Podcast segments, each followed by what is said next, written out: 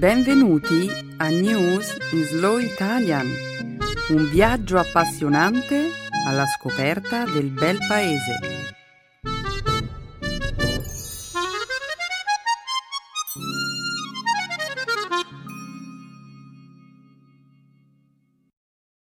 Oggi è giovedì 10 settembre 2015. Benvenuti a una nuova puntata di News in Slow Italian.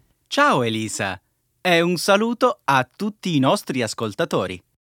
Nella prima parte del nostro programma, oggi parleremo della scarcerazione di Kim Davis, una funzionaria presso una contea del Kentucky che era stata arrestata qualche giorno fa per essersi rifiutata di rilasciare licenze matrimoniali alle coppie omosessuali.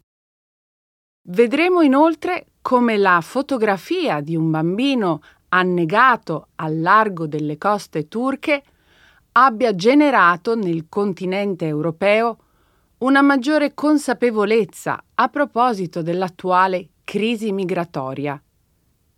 In seguito commenteremo i risultati di una ricerca secondo la quale posticipare l'inizio della giornata scolastica avrebbe l'effetto di migliorare le prestazioni degli studenti. E concluderemo infine la prima parte del nostro programma con una notizia che riguarda i selfie stick, che verranno messi al bando nel corso della visita papale negli Stati Uniti a fine mese. Al Papa non piacciono i selfie stick. Elisa, dimmi, che cosa hanno fatto i selfie stick per offendere la religione cattolica? No, Emanuele, i selfie stick non rappresentano una minaccia per la religione.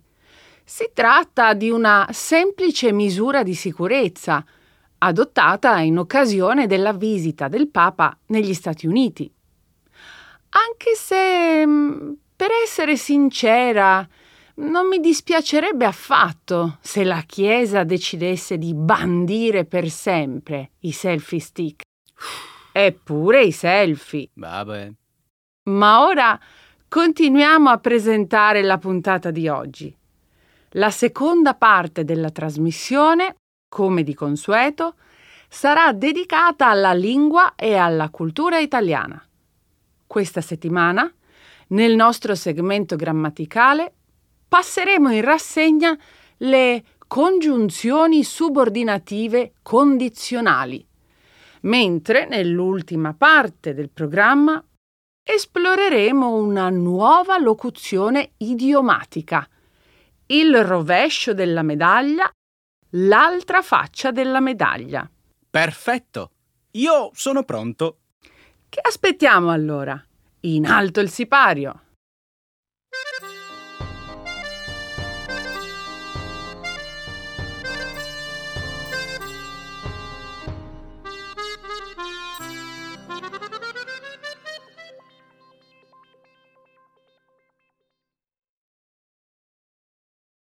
Scarcerata la discussa ufficiale di Contea. È stata scarcerata martedì scorso Kim Davis, l'ufficiale di contea del Kentucky che si era rifiutata di rilasciare una licenza matrimoniale a una coppia gay appellandosi alle proprie convinzioni religiose contro l'omosessualità. La signora Davis era stata condannata al carcere lo scorso giovedì, dopo essere stata riconosciuta colpevole di oltraggio alla Corte.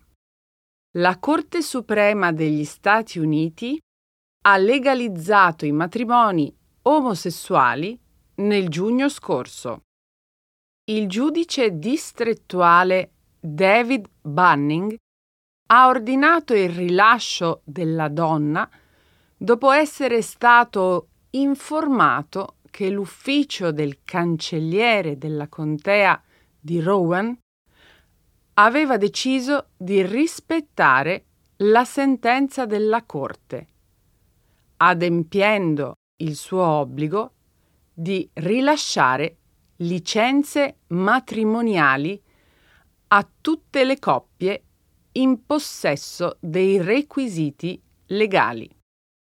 Il giudice ha minacciato ulteriori sanzioni qualora la signora Davis dovesse impedire nuovamente ai suoi collaboratori di rilasciare licenze alle coppie omosessuali e ha disposto la consegna di relazioni informative a scadenza bisettimanale. Il rifiuto della signora Davis di conformarsi alla sentenza della Corte Suprema ha acquistato notevole notorietà a livello nazionale, suscitando reazioni in entrambi i campi. Dopo aver trascorso cinque giorni in carcere, al suo rilascio la funzionaria è stata accolta da una nutrita folla di sostenitori. Alla manifestazione organizzata in occasione della sua scarcerazione è intervenuto anche il candidato presidenziale repubblicano Mike Huckabee, che ha definito Kim Davis una donna incredibilmente coraggiosa. Bene, ora la domanda è che cosa farà la signora Davis quando ritornerà al lavoro? Dovrà rispettare la legge. Se prova a impedire che i matrimoni abbiano luogo, rischia di finire di nuovo dietro le sbarre. Eh, ma la signora Davis ha più volte affermato che per lei firmare una licenza per un matrimonio omosessuale sarebbe una violazione dei suoi principi etici e delle sue convinzioni cristiane. E allora dovrà rassegnare le dimissioni. In realtà questo non è necessario.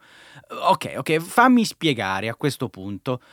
Si può essere d'accordo o meno con le idee della signora, ma il concetto di conformità alla propria coscienza religiosa sembra essere parte del sistema legale del Kentucky.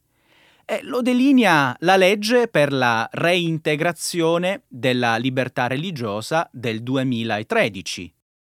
Kim Davis vuole che il suo nome e la sua autorità non vengano associati alle licenze per i matrimoni gay ed è questo che ha chiesto. In sintesi, la signora ha promesso di non ostacolare il processo burocratico se ai suoi collaboratori sarà concesso di rilasciare licenze sotto l'autorità di qualche altro funzionario.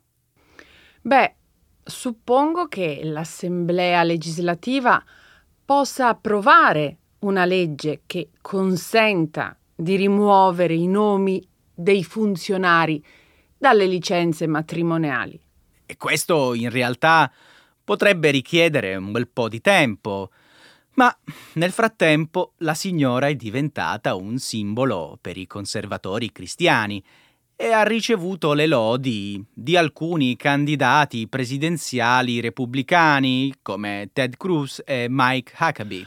Oh, Emanuele, non facciamone una questione di parte. Il punto qui sono le convinzioni personali. E a proposito, la signora Davis dice di essere una simpatizzante del Partito Democratico.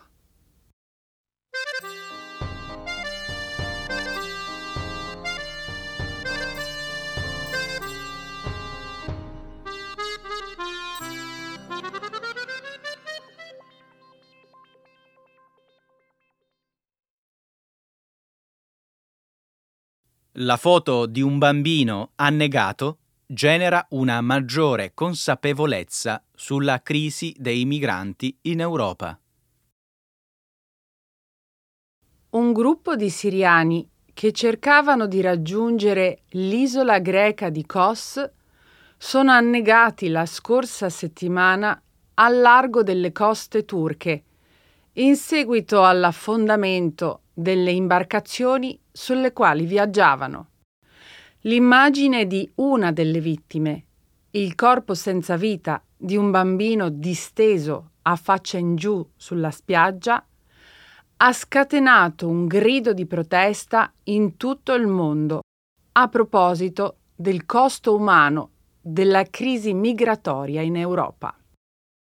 Le vittime erano un gruppo di siriani provenienti dalla città di Kobane, messi in fuga dall'avanzata dei militanti dello Stato islamico. Dallo scorso gennaio oltre 2300 persone sono morte in mare nel tentativo di raggiungere l'Europa. Molte delle vittime erano cittadini siriani in fuga da un conflitto che da quattro anni e mezzo devasta il loro paese. Secondo i dati diffusi dall'Organizzazione internazionale per le migrazioni, i migranti che dall'inizio di quest'anno si sono messi in viaggio per raggiungere le coste europee sono circa 350.000.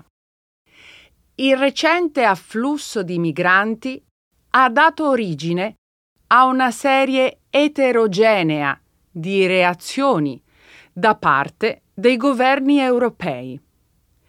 Circa 18.000 migranti sono arrivati in Germania lo scorso fine settimana, dopo la firma di un accordo con l'Austria e l'Ungheria volto ad allentare le norme in materia di asilo. Per il 2015 la Germania prevede l'arrivo di oltre 800.000 richiedenti asilo, un numero quattro volte superiore a quello del 2014. Il governo tedesco ha quindi annunciato lo stanziamento di 6 miliardi di euro per far fronte all'afflusso di rifugiati. Mi viene voglia di piangere, mi viene voglia di urlare quando vedo quella foto. Mi viene la nausea e mi chiedo come possiamo permettere che accadano delle cose del genere. Condivido il tuo dolore, Emanuele. Tu pensi che questa immagine possa spingere la gente ad agire? Non lo so. Mi auguro sinceramente di sì, ma è difficile prevedere come verrà ricordata una fotografia. E poi io mi sono sempre chiesto, quando un fotografo scatta una foto, può presagire che quella data immagine diventerà un simbolo? Suppongo che a volte i fotografi siano consapevoli di aver catturato una scena che ha il potere di cambiare il mondo. Io ricordo ancora il momento in cui l'immagine di quello studente in piedi davanti ai carri armati in piazza Tiananmen apparve sui giornali. Improvvisamente il mondo intero aveva gli occhi puntati sulla Cina. È vero. E ora mi vengono in mente altre immagini ugualmente importanti, come quella fotografia che ritrae una bambina vietnamita in fuga dai bombardamenti al napalm. Un'immagine che contribuì ad alimentare il movimento pacifista negli Stati Uniti. In un certo senso è meraviglioso pensare che possiamo tutti condividere una reazione emotiva osservando la medesima immagine. Ma pensiamo al modo in cui ci rapportiamo con i media di questi tempi. Ci commuoviamo per un attimo e poi clicchiamo sull'immagine successiva. La tua è un'ottima osservazione, Emanuele. Io mi auguro, tuttavia, che la tragica immagine di questo bambino non venga dimenticata tanto facilmente.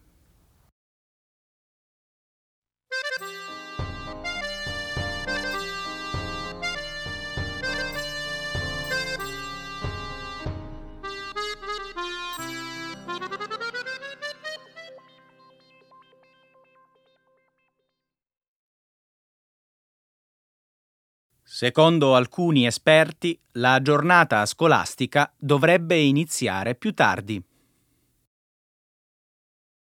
Un gruppo di ricercatori ha discusso il tema della privazione del sonno al British Science Festival, che si è svolto a Bradford dal 7 al 10 settembre. Secondo gli studiosi, i risultati di varie ricerche dimostrano che la nostra società presta scarsa attenzione al cosiddetto orologio biologico, un problema che può incidere sull'apprendimento e la salute. Gli scienziati, guidati dal dottor Paul Kelly, sostengono che per adattarsi meglio ai ritmi circadiani degli adolescenti e dei ragazzi, la giornata scolastica dovrebbe iniziare alle 10 del mattino, mentre le lezioni universitarie dovrebbero avere inizio alle 11. I ricercatori stanno mettendo a punto uno studio molto ambizioso che consentirà loro di verificare questa teoria nell'anno accademico 2016 2017. L'esperimento, denominato Teen Sleep, coinvolgerà 100 scuole in tutto il Regno Unito. Alcune scuole sposteranno alle 10 del mattino l'inizio della giornata scolastica per i ragazzi nella fascia d'età compresa tra i 14 e i 16 anni. Altre offriranno agli studenti un programma educativo sul sonno. Un terzo gruppo di controllo, infine, non apporterà alcuna modifica ai programmi. Ma dov'erano questi scienziati quando andavo a scuola io? Eh, sì, Emanuele, sarebbe stato bello poter andare a scuola alle 10 del mattino quando eravamo adolescenti. È chiaro che gli adolescenti preferiscono svegliarsi tardi. Ma svegliarsi tardi piace a tutti. Il dottor Kelly sostiene che l'orologio biologico della maggior parte delle persone tra i 10 e i 55 anni non è compatibile con il fatto di alzarsi presto la mattina. Per questo abbiamo bisogno di mettere la sveglia per svegliarci a una certa ora, perché, beh, altrimenti non lo faremmo. Viviamo in una società che viene costantemente privata del sonno. Non c'è giustizia. E poi, perché mai gli adolescenti dovrebbero essere gli unici ad avere la possibilità di svegliarsi più tardi? Questo studio non riguarda la tua fascia d'età, Emanuele.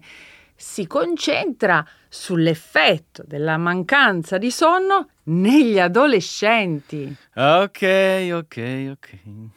Questa, di fatto, è una questione molto complessa e posticipare l'inizio della giornata scolastica non è l'unica soluzione.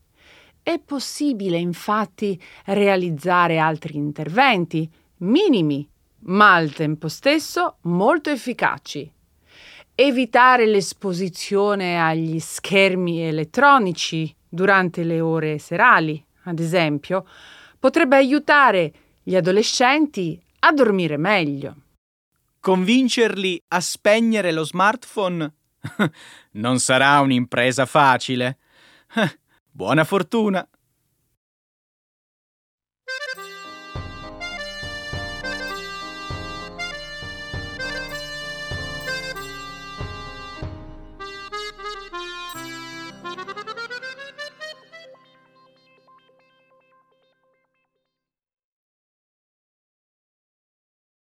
Visita del Papa negli Stati Uniti Vietati i selfie stick. Nel corso di questo mese, Papa Francesco realizzerà la sua prima visita negli Stati Uniti. Mercoledì 23 settembre incontrerà il presidente Barack Obama a Washington. Francesco sarà il primo papa a parlare davanti al congresso americano, accettando così un invito che i suoi predecessori avevano sempre rifiutato. Dopo un intervento all'Assemblea generale delle Nazioni Unite a New York, il 25 settembre il Papa si recherà a Filadelfia per partecipare all'incontro mondiale delle famiglie un importante appuntamento cattolico. I servizi segreti hanno diffuso l'elenco degli oggetti che non saranno ammessi all'interno delle aree protette in cui apparirà il Papa. Tra gli oggetti vietati, oltre alle armi e agli esplosivi, figurano animali domestici, droni e selfie stick un nuovo divieto per i selfie stick. Eh, Disneyland, il Colosseo, Versailles, il teatro dell'opera di Sydney. Ci sarà mai una fine? E questo non ti dice niente? Anche importanti eventi culturali come il Coachella Festival o il Comic Con hanno vietato l'uso dei selfie stick. Diciamo la verità sono una seccatura. È un problema per la sicurezza pubblica. Ma una seccatura? A me invece sembrano molto comodi, specialmente quando si è con un gruppetto di persone o anche da soli e si vuole fare una bella foto. Ci sarà pure una ragione se il selfie stick è stato inserito dalla rivista Time nella lista delle 25 migliori invenzioni del 2014. Magari questa è un'invenzione che non era destinata a durare. E comunque, che senso ha scattare tutti questi autoritratti in ogni luogo possibile e immaginabile? Sai come vanno le cose al giorno d'oggi? Se non c'è una foto, è come se una cosa non fosse mai successa. O ti fai un selfie o non esisti. Io non capirò mai questo bisogno della gente di fotografare se stessa costantemente. Ok, fammi riformulare la domanda. Prego. Che cosa rivelano tutti questi selfie a proposito della personalità di chi li scatta? Non saprei. Dimmelo tu. Diversi studi collegano la passione eccessiva per i selfie con alcune caratteristiche della personalità. Come, per esempio? Narcisismo, atteggiamenti psicopatici. Ah, dai, Elisa, non starai dicendo che tutti gli appassionati di selfie sono degli psicopatici? No, ma è possibile osservare una tendenza. Ma dai, beh, io voglio soltanto farmi una foto con il Papa. Sai che ti dico? Userò un drone. Oh, aspetta, oh, pure quelli sono vietati.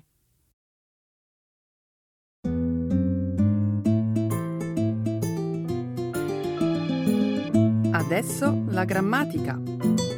Per capire le regole di una lingua poetica.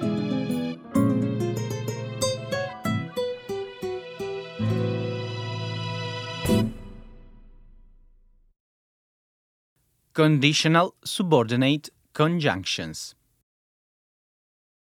Se ricordo bene, tu sei un amante degli sport di montagna. Mm, no, cara, a me piace la spiaggia. Amo il mare, stare sdraiato sotto l'ombrellone e quando voglio cimentarmi in qualcosa di estremo, indosso boccaglio, pinne e maschera. Vabbè, vuol dire che mi sono sbagliata. Sai perché ti ho fatto questa domanda? Per sapere se conosci la Courmayeur Mont Blanc Sky Race.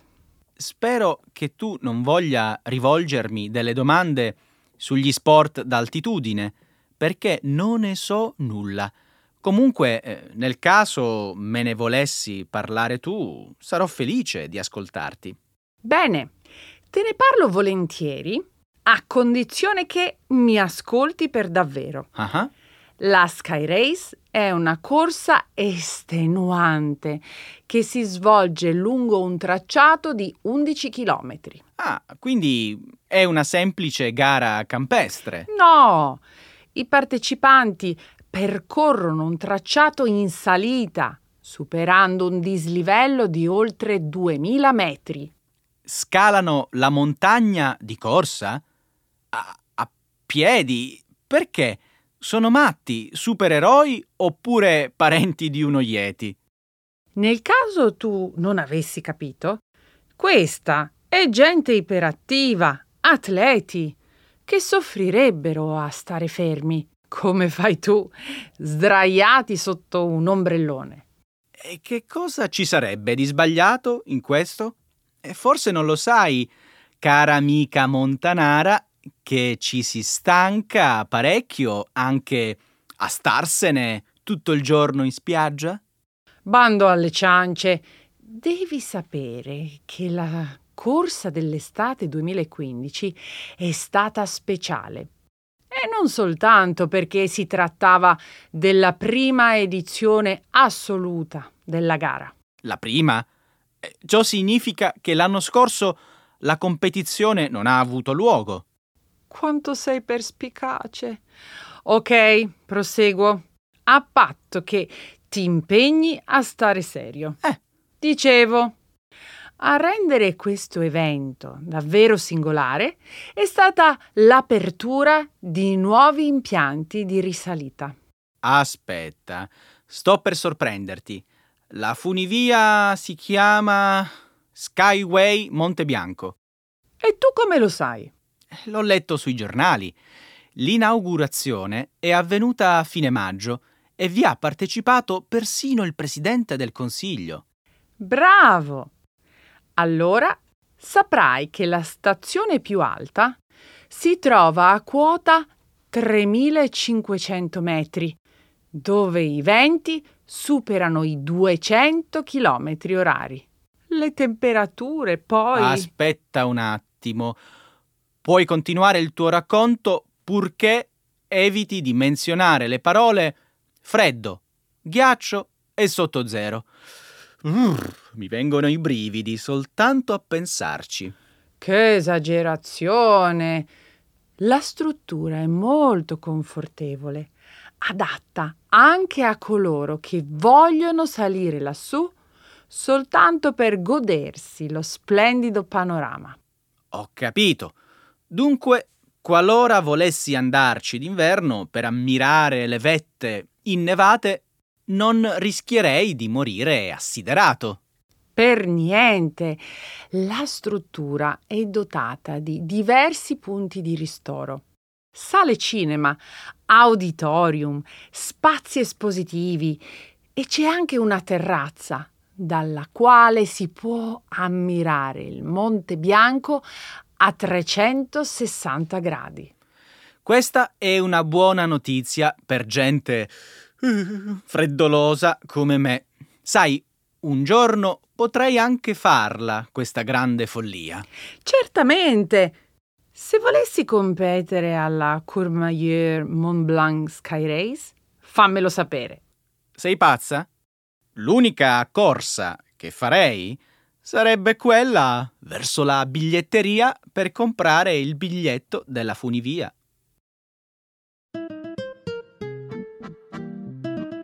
Ecco le espressioni, un saggio di una cultura che ride e sa far vivere forti emozioni.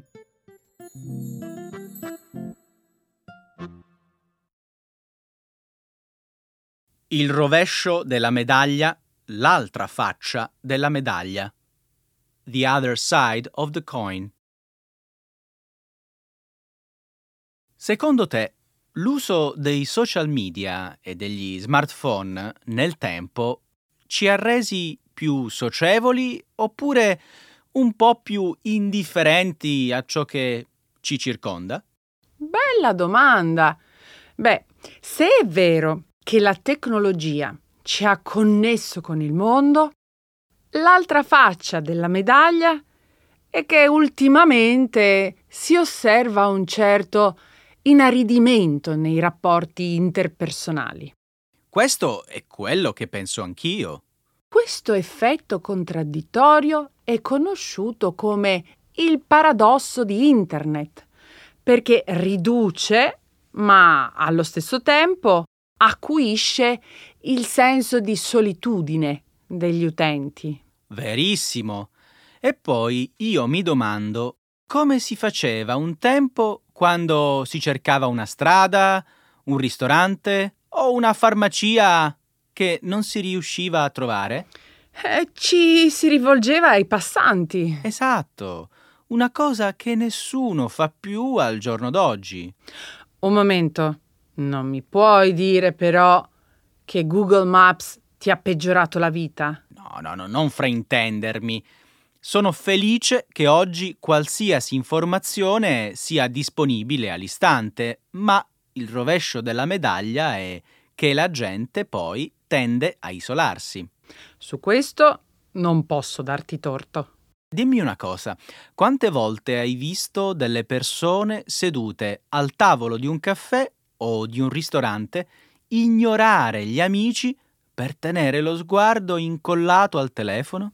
Hai ragione. Ma bisogna considerare anche l'altra faccia della medaglia. Ti faccio un esempio. Sai cos'è il social street? Um, non credo di averne mai sentito parlare. Di che cosa si tratta?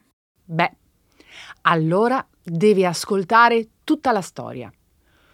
Tutto comincia nell'estate del 2013, quando Federico Bastiani arriva in via Fondazza con la famiglia. Eh, di che città mi stai parlando? Di Genova.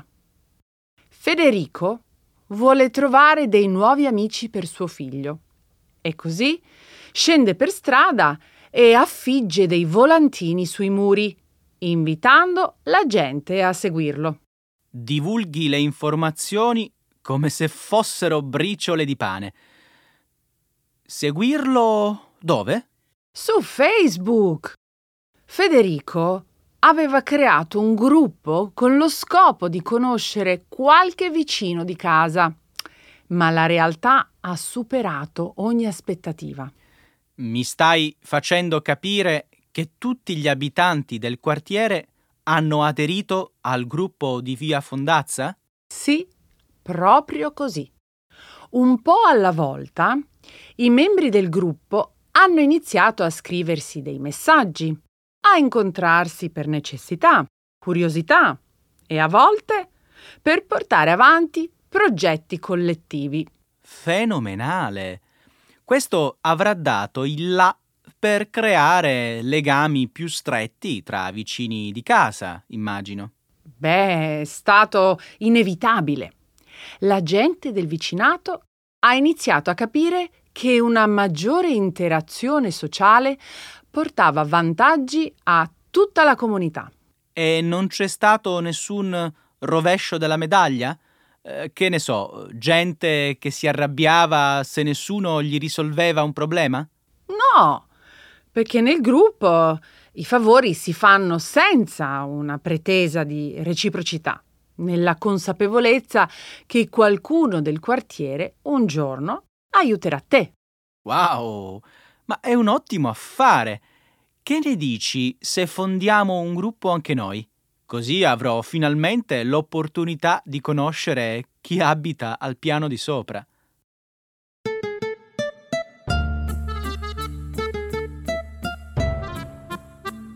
Ancora una volta è finita purtroppo una bella puntata di News in Slow Italian.